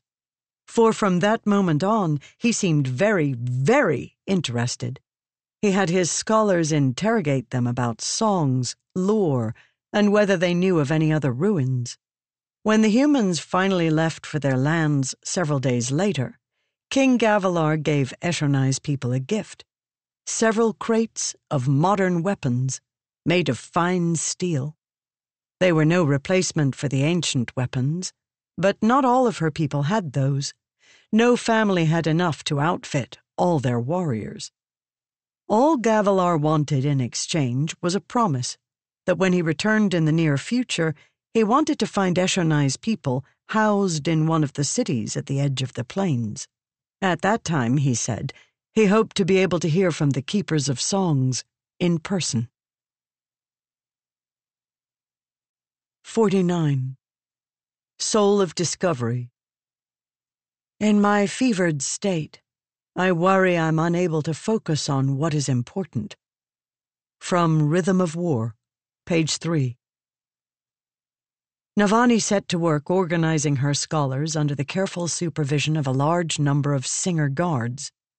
The situation left Navani with a delicate problem She didn't want to give away more than was absolutely necessary, but if she failed to make progress, Raboniel would eventually notice and take action. For now, Navani set the scholars to doing some busy work. The singers kept her people enclosed in a single one of the two library rooms, so Navani had the wards and younger Ardents begin cleaning the room. They gathered up old projects and boxes of notes, then carried them out to stack them in the hallway. They needed to make space. She assigned the more experienced scholars to do revision work, going back over projects and either checking calculations or drawing new sketches. Ardents brought out fresh ledgers to go over figures, while Rushu unrolled large schematics and set several younger women to measuring each and every line. This would take up several days, perhaps longer, and it was also quite a natural thing to do. Navani frequently ordered recalculations after an interruption. It restored the scholars to a proper mindset and they sometimes found legitimate errors. Soon enough, she had an orderly room full of calming sounds papers shuffling, pens writing, people quietly discussing. No creation spren or logic spren, as often attended exciting work. Hopefully, the singers in the room wouldn't realize that was odd. Those singers were always underfoot lingering close enough to overhear what Navani told her people. She'd grown accustomed to a clean workspace, giving her people enough freedom to innovate, but also enough careful corralling to keep them innovating in the proper direction. All of these guards undermined that effort, and Navani often caught her scholars glancing up and staring at some armed brute standing nearby. At least most were merely common soldiers. Only one fused, other than Raboniel, stayed near the scholars, and she wasn't one of those unnerving ones who could meld with the rock. No, this was a fused of Raboniel's same type, a tall fused with a top knot, and a long face marbled white and red. The femalen sat on the floor, watching them her eyes glazed over. Navani kept covert watch over this fused during the morning work. She had been told that many fused were unhinged, and this one seemed to fit that description. She often stared off into nothingness, then giggled to herself. She would let her head flop from one side to the other. Why would Raboniel put this one here to watch them? Were there possibly so few sane fused left that there was no other choice? Navani leaned against the wall, touching her palms to the stone, where a vein of garnet ran almost imperceptibly along one line of strata, and pretended to watch as several young women carried boxes of papers out into the hallway. You didn't talk to me last night, the sibling said. I was being watched, Navani said under her breath. They didn't let me stay in my own rooms, but took me to a smaller room. We'll need to talk here. You can hear me if I speak very softly like this? Yes. Can you see what Raboniel is doing? She had some workers set up a desk near the shield where she is doing tests upon it to see if she can get through. Can she? I don't know. This is the first time it has been deployed, but she doesn't seem to realize you were the one who activated it. She explained to several others that she must have triggered some unknown failsafe left by the ancient Radiants. She thinks that I must be dead after all this time, since the tower doesn't work. Curious, Navani said. Why would she think that? The Midnight Mother told her. That unmade, who infected me for so many years, the one your radiants frightened away? I remained hidden from her all that time, never fighting back, and so she thinks I died. All that time? Navani asked. How long? Centuries. Wasn't that hard? No. Why? Centuries mean nothing to me. I do not age. Other spren act like time has meaning. Radiant spren, yes. Radiant spren put on a show, pretending as if they are male or female, malen or femalen, when they are neither. They think like humans because they want to be like humans. I do not pretend. I am not human. I do not need to care about time.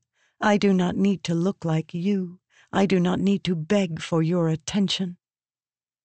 Navani cocked an eyebrow at that, considering that the sibling had needed to beg for her help. She held her tongue. How to best use this advantage? What was the path to freedom? Navani liked to think that she could see patterns, that she could make order from chaos. There was a way out of this mess. She had to believe that. Treat it like any other problem, Navani thought to herself. Approach it systematically, breaking it down into manageable pieces. Last night, she decided on a few general courses of action. First, she had to maintain the ground she'd already obtained. That meant making certain the siblings' shield remained in place. Second, she had to get word to Dalinar and those on the outside, apprising them of what had happened. Third, Navani needed to figure out what the enemy had done to negate radiant powers. According to the sibling, it involved a corruption of ancient tower protections. Navani needed to deactivate it. Finally, she needed to turn that power upon the invaders. Barring that, she needed to use the awakened radiants to mount a counterattack. Standing here, trapped in the basement and constantly watched, those seemed impossible tasks. But her scholars had made a ship fly. She could do this, with their help. Navani counted off the singer guards as they strolled through the room, looking over the shoulders of working scholars. One stopped the girls carrying out notes and checked through the boxes.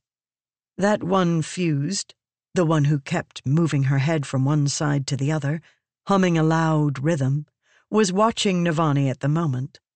Navani tried not to let that unnerve her and turned her head so her lips wouldn't be visible then continued talking under her breath. Let's assume, she said, that Raboniel is smart enough to figure out what those ancient radiants did in creating this shield for you. What would be the best way for her to go about circumventing it? The sibling didn't respond, and Navani began to worry. Has something happened? Are you well? I am fine, the sibling said. But we are not friends, human. You are a slaver. I do not trust you. You've trusted me so far. Out of necessity, I am safe now. And for how long will you be safe? You're saying there is no way for Raboniel to get through? The sibling didn't respond. Fine, Navani said but I can't plan a way to help you if I don't know your weaknesses. You'll be alone, subject to whatever Raboniel decides to do. I hate humans, the sibling eventually said. Humans twist what is said and always make themselves out to be right. How long until you demand that I bond the human, give up my freedom, and risk my life? I'm sure you'll have wonderful explanations as to why I should absolutely do that. This time, Navani was the one who remained silent. The sibling could create another bondsmith, and considering how useful Dalinar's powers were to the war effort, Navani would be foolish not to seize the opportunity. So she would need to find a way to make the sibling bond a human again. She'd have to find someone completely unthreatening, someone who didn't work with Fabrials, someone who wasn't a politician, someone the sibling would like. For now, Navani didn't prod. The sibling clearly had some strange ways, but their interactions so far had been quite human, despite what they claimed. And Navani would expect a human to. The shield we created is something Raboniel might have heard about, the siblings said at last. Therefore she might understand how to circumvent it. Tell me more, Navani said. The shield is an extrapolation of the surge of soul casting. It solidifies the air in a region by persuading it that it is glass. For the shield to be maintained, the system needs to be fed by external sources of stormlight. Raboniel might realize this, especially if she researches the remnants of the node you use to activate the shield. There are other nodes like that one, with crystals connected directly to my heart. There were four. You destroyed one. If she finds one of the other three, she could use it to corrupt me from the outside. So we need to find them first, Navani said, and destroy them. No, no! That will weaken the shield, then destroy it. We need to defend them. Breaking one was bad enough. Do not think because I gave you permission once you can continue to do this. Humans always break things. Navani took a deep breath. She had to speak very carefully. I won't break any of them unless it's absolutely necessary. Let's talk about something else. How did you contact me earlier? Can you work a spanreed? I hate the things, but using one was necessary. Yes, but how? Do you have hands somewhere? Just helpers. There is an insane woman locked in a monastery who I contacted. Those isolated, those with permeable souls, respond better to spren sometimes. This one, however, only wrote down everything I said, never responding.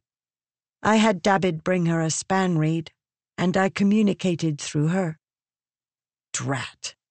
That didn't seem particularly useful, at least now that span spanreeds weren't working.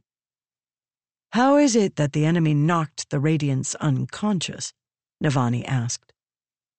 It is an aspect of Ur, the tower, the siblings said.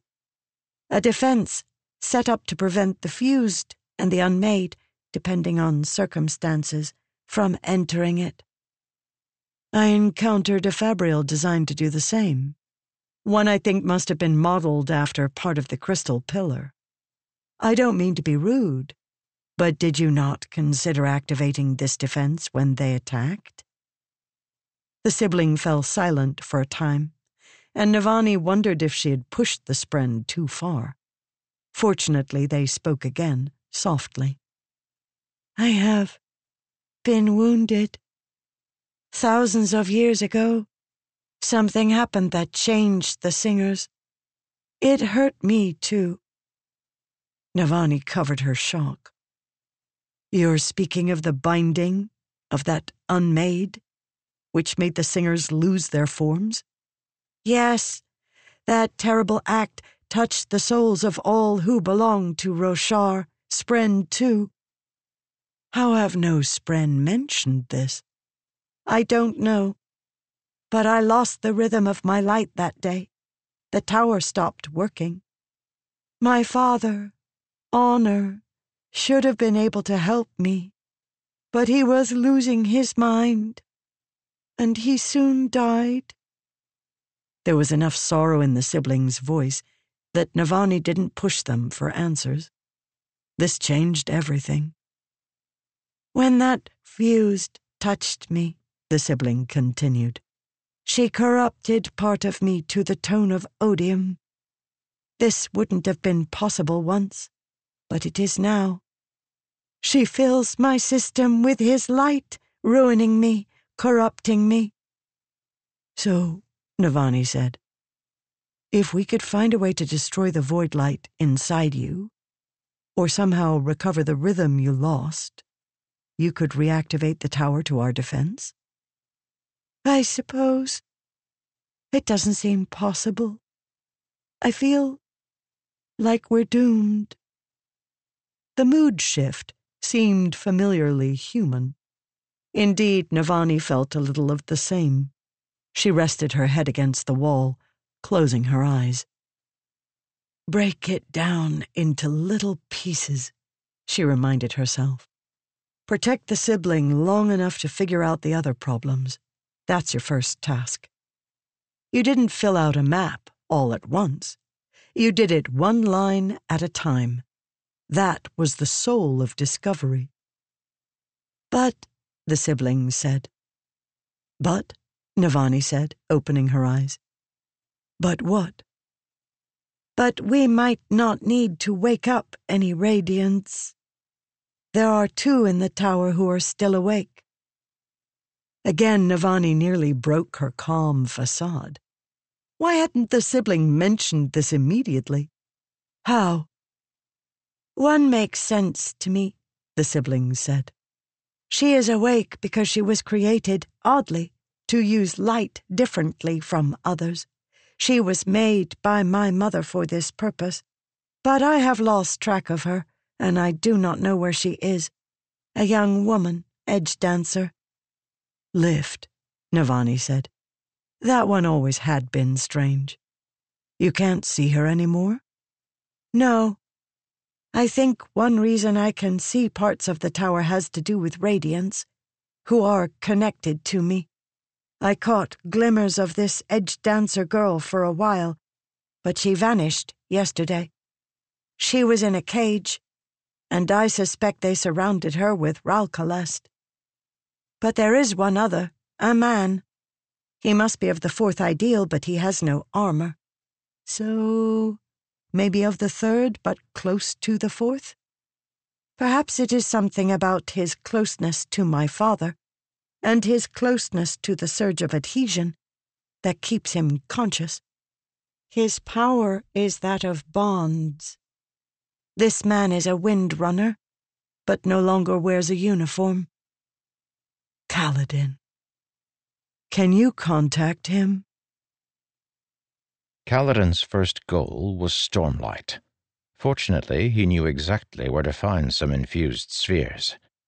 Workers frequently erected gemstone lanterns in busier corridors, pushing away the darkness and making the interior more welcoming and comfortable. One such project had been happening on the sixth floor, far enough from his family's clinic that he felt it wasn't too dangerous to try approaching. He started by feeling his way through the darkened hallways near his hiding place on the eleventh floor. Together with Syl, he made a mental map of the area, then inched to the perimeter. Kaladin felt like he was leaving a slaver's cage when he saw that first glimmer of sunlight in the distance and had to keep himself from running all out to reach it. Slow, steady, careful. He let Syl explore on ahead. She snuck up to the balcony, then peeked out. Kaladin crouched in the darkness, waiting, watching, listening. Finally, she darted back and made a swirl in the air, the signal that she hadn't seen anything suspicious. He emerged into the light. He tried to memorize the strata here in this outermost hallway, then glanced over his shoulder back into the bowels of the eleventh floor. That corridor was basically a straight shot to his hiding place. His stupid brain imagined forgetting the way and leaving Teft to die, wasting away, perhaps waking at the end. Alone, trapped, terrified. Kaladin shook his head then inched out into a balcony room where he could survey the exterior of the tower. They hadn't seen a single guard while walking here. Glancing out, he didn't see a single heavenly one flying. What was happening? Had they retreated for some reason? No, he still felt the oppressive dullness, the sign of whatever they'd done to suppress the radiants. Kaladin leaned out farther. On the plateaus, he saw figures in blue uniforms guarding the oath gates in their usual locations. He felt a spike of relief and even disbelief. Had it all been some terrible nightmare? Kaladin, Syl hissed. Someone's coming. The two of them pressed their backs to the nearby wall as a group of figures passed through the hallway outside. They were speaking to the rhythms in Azish. Singer guards, Kaladin caught a glimpse of them carrying spears. He almost jumped, but restrained himself. There would be an easier and less blatant way of getting a proper weapon. The enemy was clearly still in control, and as he considered it, the truth occurred to him.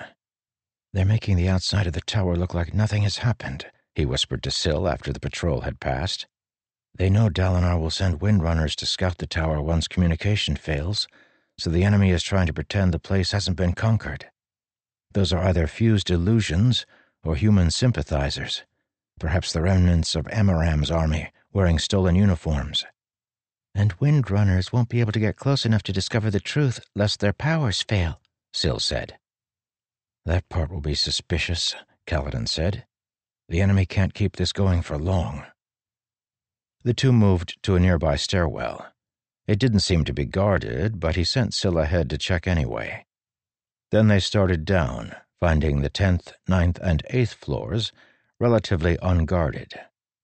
There was simply too much space up here to watch it all. Though they did spot one other patrol at the tower's perimeter, it was easy going until they reached the seventh floor.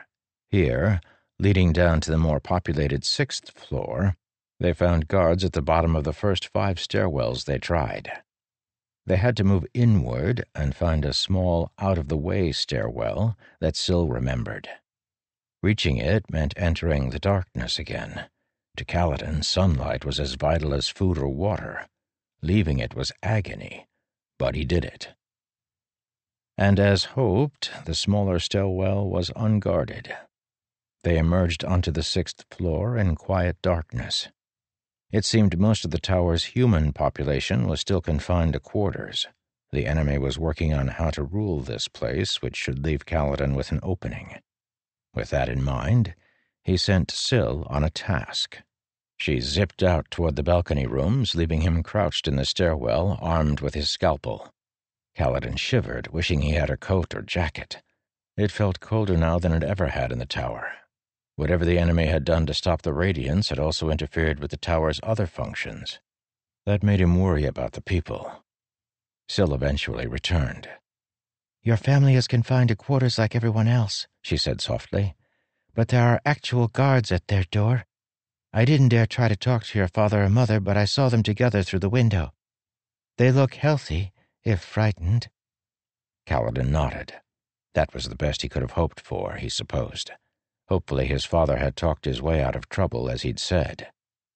Together, Kaladin and Syl snuck inward to the hallway where the lanterns were being installed. The workers had left a pile of lanterns here, along with tools for drilling their mountings into the rock. They hadn't left gemstones in the equipment piles, and the lanterns in this particular corridor were empty. But in the next corridor over, the lanterns had been fitted with amethysts, mid sized gemstones for light, a little larger than a broam. That meant a lot of stormlight, if he could get it out. What do you think? Kaladin asked Syl. Grab a crowbar and snap them quickly, then run for it?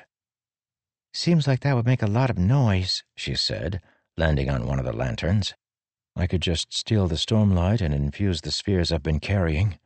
I wish I could get some of these gemstones, though. I need a better reserve.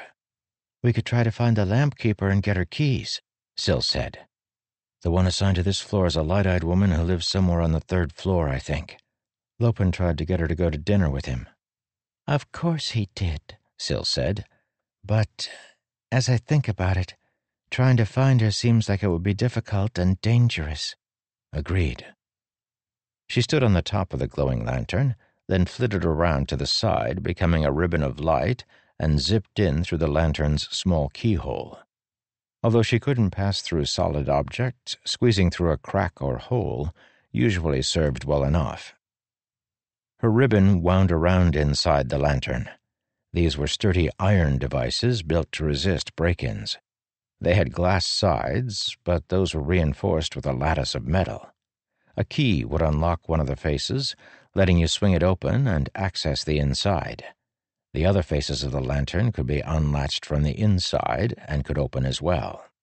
Syl flew over to one of these latches and formed into a person again. Theoretically, if you didn't have a key, you could break the glass and use a wire to manually turn the inside latches to open one of the faces. But the device had been designed to make this difficult, with thick glass and that iron webbing behind. Syl tried pushing on the latch, but it was too heavy for her. She put her hands on her hips, glaring at it. Try a lashing, Syl called, her voice echoing against the glass, louder than her tiny form would have suggested. Lashings don't work, Kaladin said softly, keeping an eye down the corridor for guard patrols. Gravitational lashings don't work, Syl said. The other ones do, though, right? Windrunners had three varieties of lashings. Most commonly, he used the gravitational lashing, where you infused an object or person and changed the direction gravity pulled them. But there were two others. He'd tested a full lashing while carrying Teft to the clinic during the invasion. That lashing allowed you to infuse an object with light and command it to stick to anything that touched it. He'd used it during his early days as a bridge man to stick rocks to a chasm wall. The last lashing was the most strange and arcane of the three. The reverse lashing made something attract other objects. It was like a hybrid of the other two. You infused a surface, then commanded it to pull on specific items. They were drawn to it, as if as if the object you infused had become the source of gravity. As a bridgeman, Kaladin had unknowingly used this lashing to pull arrows through the air to his bridge, making them swerve to miss his friends. What you call lashings, Syl said to him, are really two surges working together. Gravitation and adhesion, combined in different ways. You say gravitation lashings don't work and adhesion ones do. What about a reverse lashing? Haven't tried, Kaladin admitted. He stepped to the side and drew the stormlight out of a different lantern. He felt the energy, the power in his veins, something he'd been yearning for. He smiled and stepped back, alight with power.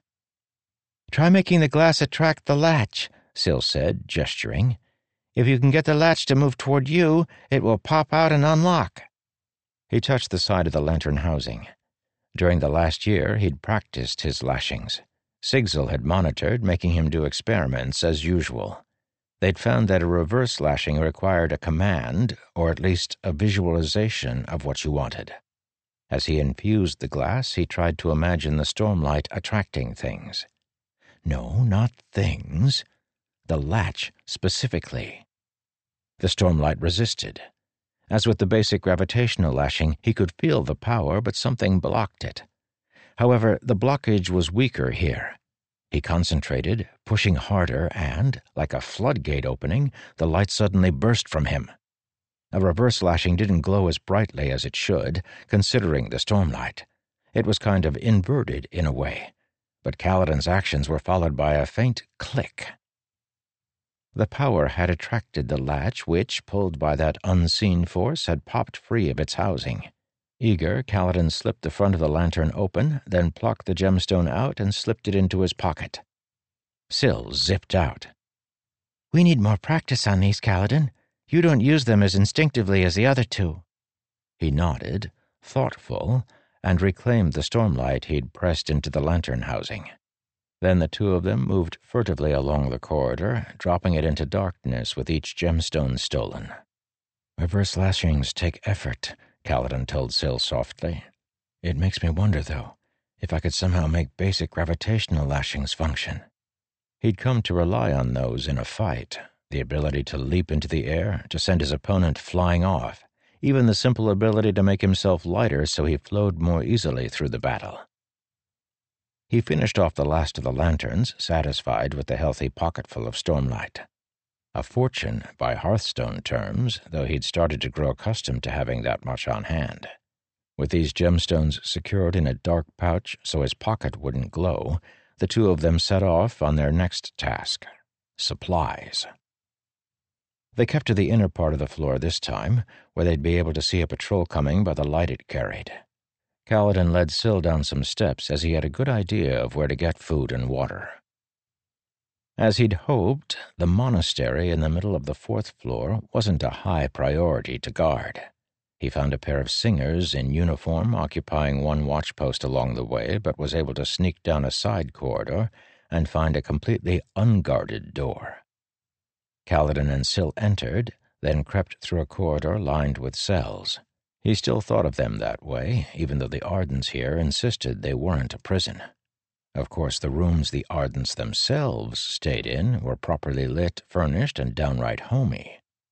Kaladin found one of these by the light under the door, checked the glyph painted on the wood, then slipped in.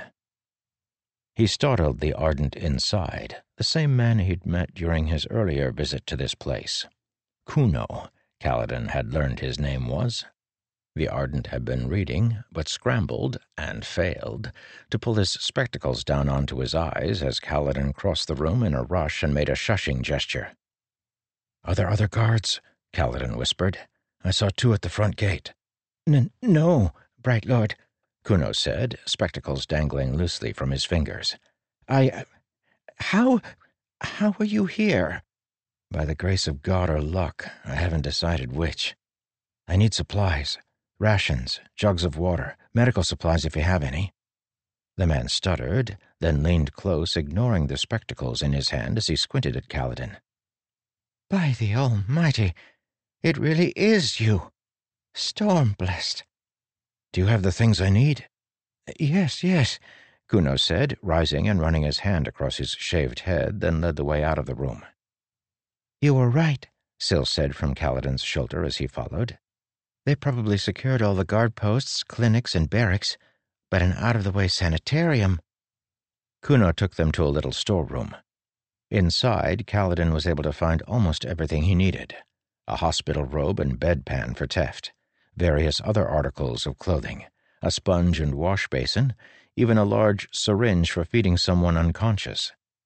Kaladin packed these into a sack along with bandages, fathom bark for pain, and some antiseptic. Some dried rations followed, mostly soul cast, but they'd do. He tied four wooden jugs of water to a rope he could sling around his neck, then noticed a bucket with some cleaning supplies in it. He picked out four brushes with thick bristles and sturdy wooden handles used for scrubbing floors. Need to wash some floors, Radiant? the Ardent said. No, but I can't fly any more, so I need these, Kaladin said, stuffing them in his bag.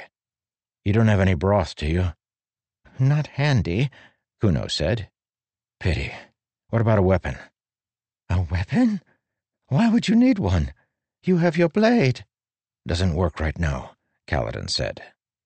Well, we don't keep weapons here, Bright Lord, Kuno said, wiping his face, which was dripping with sweat. Storms? You mean you're going to fight them? Resist them, at least. Kaladin put the rope with the jugs around his neck, then stood with some effort and settled the weight so the cord didn't bite too harshly. Don't tell anyone about me.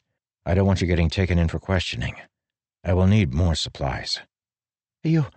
you're going to return? Do this uh, regularly?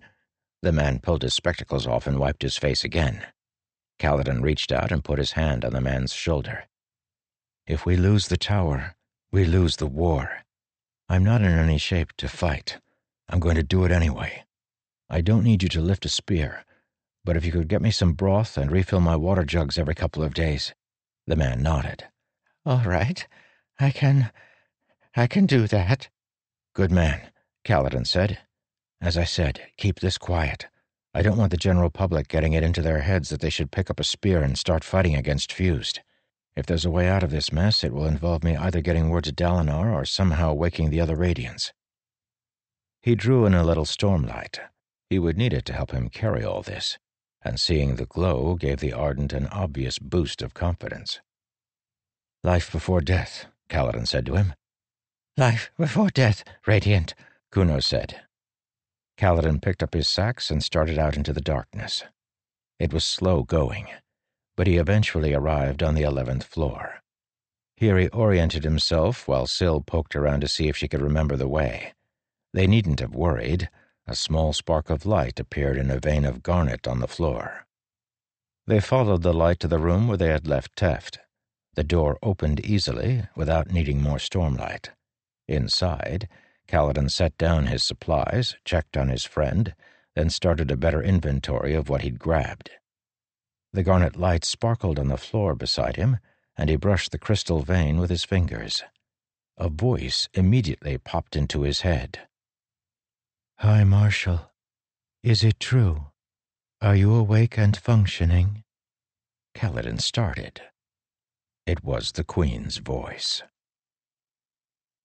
Brightness, Navani? Kaladin's voice said in Navani's head. I am awake, basically functioning. My powers are acting strange. I don't know why I'm not comatose, like the others. Navani drew in a long, deep breath. The sibling had watched him sneak to the fourth floor, then raid a monastery for supplies. While he'd been returning, Navani had done several circuits of her room, talking to her scholars and giving them encouragement to not draw suspicion. Now she was back in position, resting against the wall, trying to look bored. She was anything but. She had access to a Knight Radiant, perhaps two, if the sibling could locate lift. That is well, she whispered, the sibling transferring her words to Kaladin. For now I am reluctantly working with our captors. They have me and my scholars locked away in the eastern basement study room, near the gemstone pillar. Do you know what's wrong with the Radiants? he asked. To an extent, yes, she whispered. The details are somewhat technical, but the tower had ancient protections to defend it from enemies who were using void light. A fused scholar inverted this. It now suppresses those who would use stormlight. She did not complete the tower's corruption, however. I narrowly prevented her from doing so by erecting a barrier around the pillar. Unfortunately, that same barrier prevents me from undoing the work she did there. So, what do we do? I don't know, Navani admitted. Dalinar would have probably told her to act strong, to pretend she had a plan when she didn't. But she wasn't a general. Pretending never worked with her scholars. They appreciated honesty. I've barely had time to plan, and I'm still dragging from yesterday. I know that feeling, Kaladin said. The enemy has made the oath gates work somehow, Navani said, a plan forming in her mind. My first goal is to continue protecting the sibling, the spren of the tower. My second goal is to get word to my husband and the other monarchs. If we could figure out how the enemy is making the oath gates work, I might be able to get my span reeds functioning and send warning. That sounds like a pretty good start, Brightness, Kaladin said. I'm glad to have a direction to work toward. So you want me to find out how they're operating the oath gates? Exactly. My only guess is that they are powering them with void light somehow. But I tried to make Fabrials use void light in the past and failed. I know for a fact, however, that the enemy has functional span reeds. I haven't been able to get a good look at one of those, but if you could find out how they're using the oath gates, or other Fabrials, that would give me something to work with. I'd need to get close to the oath gates to do that, Kaladin said, and not be seen doing so. Yes. Can you manage that? I know you said your powers aren't functioning completely. I. I'll find a way, Brightness. I suspect the enemy won't be using the oath gates until night time. I think they're trying to keep up a front of nothing being wrong with the tower, in case Dalinar sends scouts.